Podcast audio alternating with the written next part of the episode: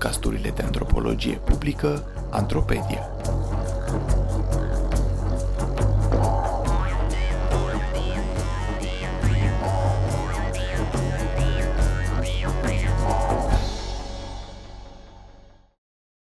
Credință, conspiraționism, manipulare, vrăjitorie.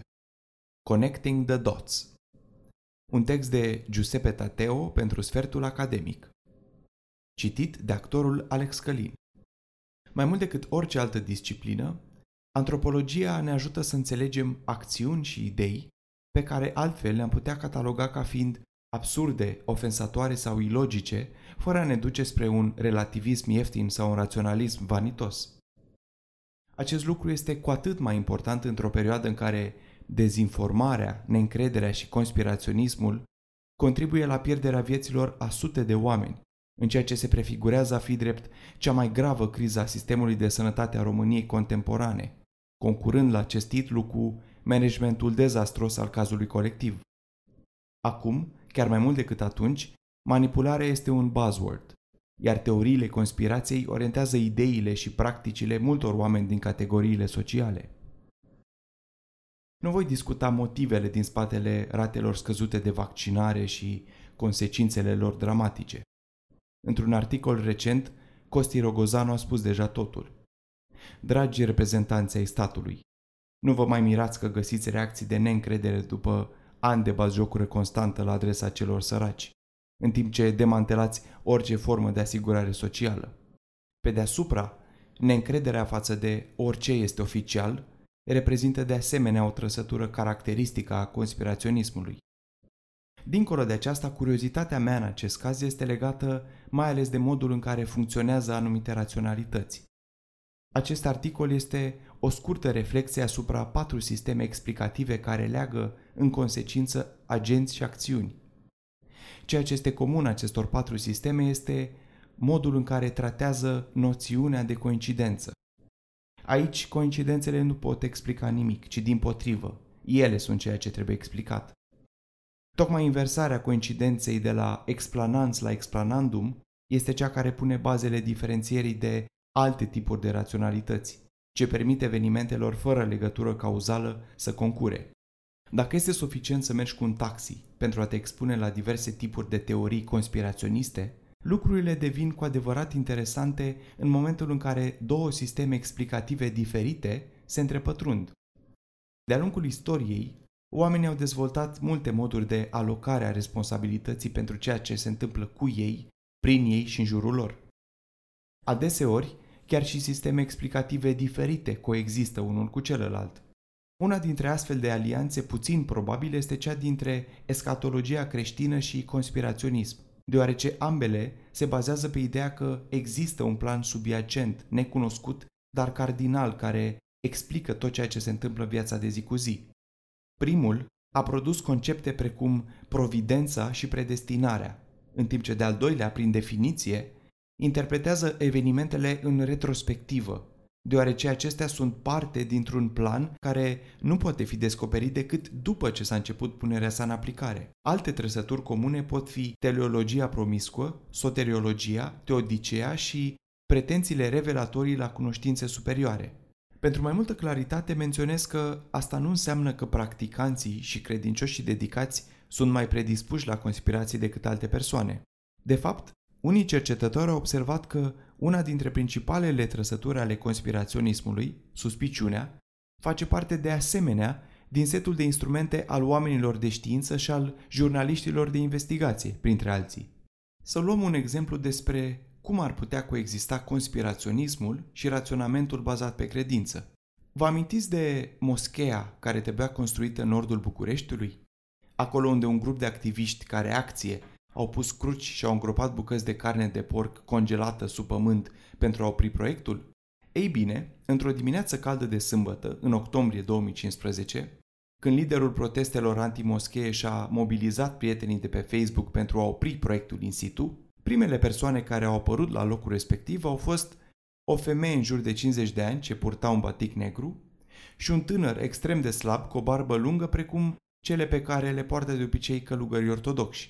Chiar dacă nu era foarte dispus să petreacă timp cu mine, interpretările sale stricte ale legilor canonice l-au obligat să nu-i țină la distanță pe eretici și s-a arătat dispus totuși să discutăm ocazional sau să facem schimb de e mail Când l-am întrebat despre incendiul de la colectiv, la câteva săptămâni după ce ne-am întâlnit prima dată, toate coincidențele ciudate petrecute noaptea incendiului l-au convins că tragedia a fost premeditată. Dacă oamenii care ieșeau în stradă erau evident minți slabe manipulate de agenți antireligioși, un exemplu perfect de conspiraționism, incendiul dramatic nu a fost o nenorocire, ci o parte dintr-un plan divin.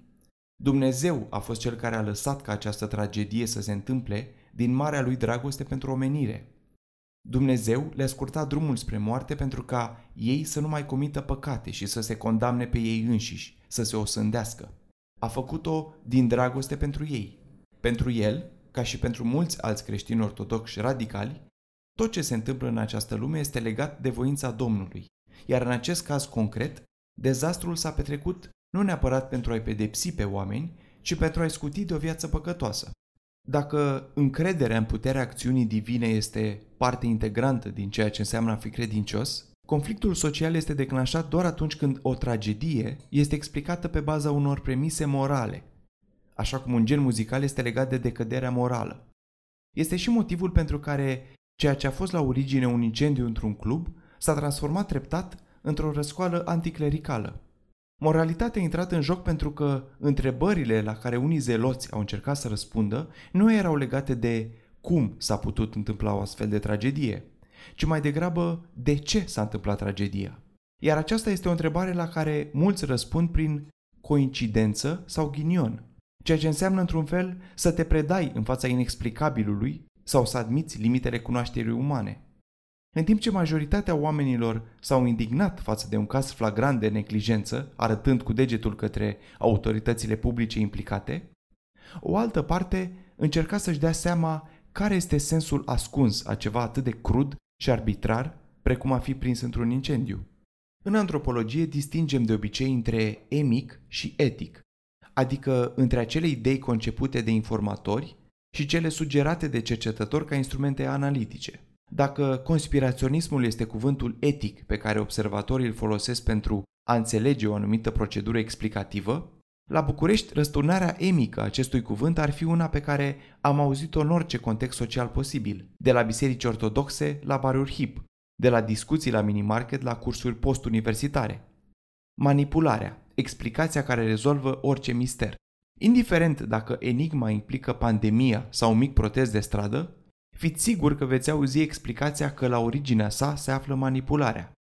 O astfel de fascinație nu are, evident, un răspuns direct, iar putea fi citită ca o moștenire a supravegherii statale, ca efect al proliferării informațiilor alternative online sau aflată în legătură cu popularitatea tot mai mare pe care noile spiritualități, de la mindfulness la tehnici de autodezvoltare, au dobândit-o recent în România urbană. A reduce conceptele la esența lor și a le fragmenta în unități de acțiune de bază este un truc vechi și bun în antropologie. Unul care te face să privești lucrurile dintr-o perspectivă diferită. Este și motivul pentru care unii dintre noi devin copywriteri, cercetători UX și designeri de reclame. De exemplu, cuvinte precum conspirație și vrăjitorie au o aură negativă la început, dar pot căpăta un sens diferit atunci când sunt încadrate ca sisteme de distribuire a responsabilității și a agentivității.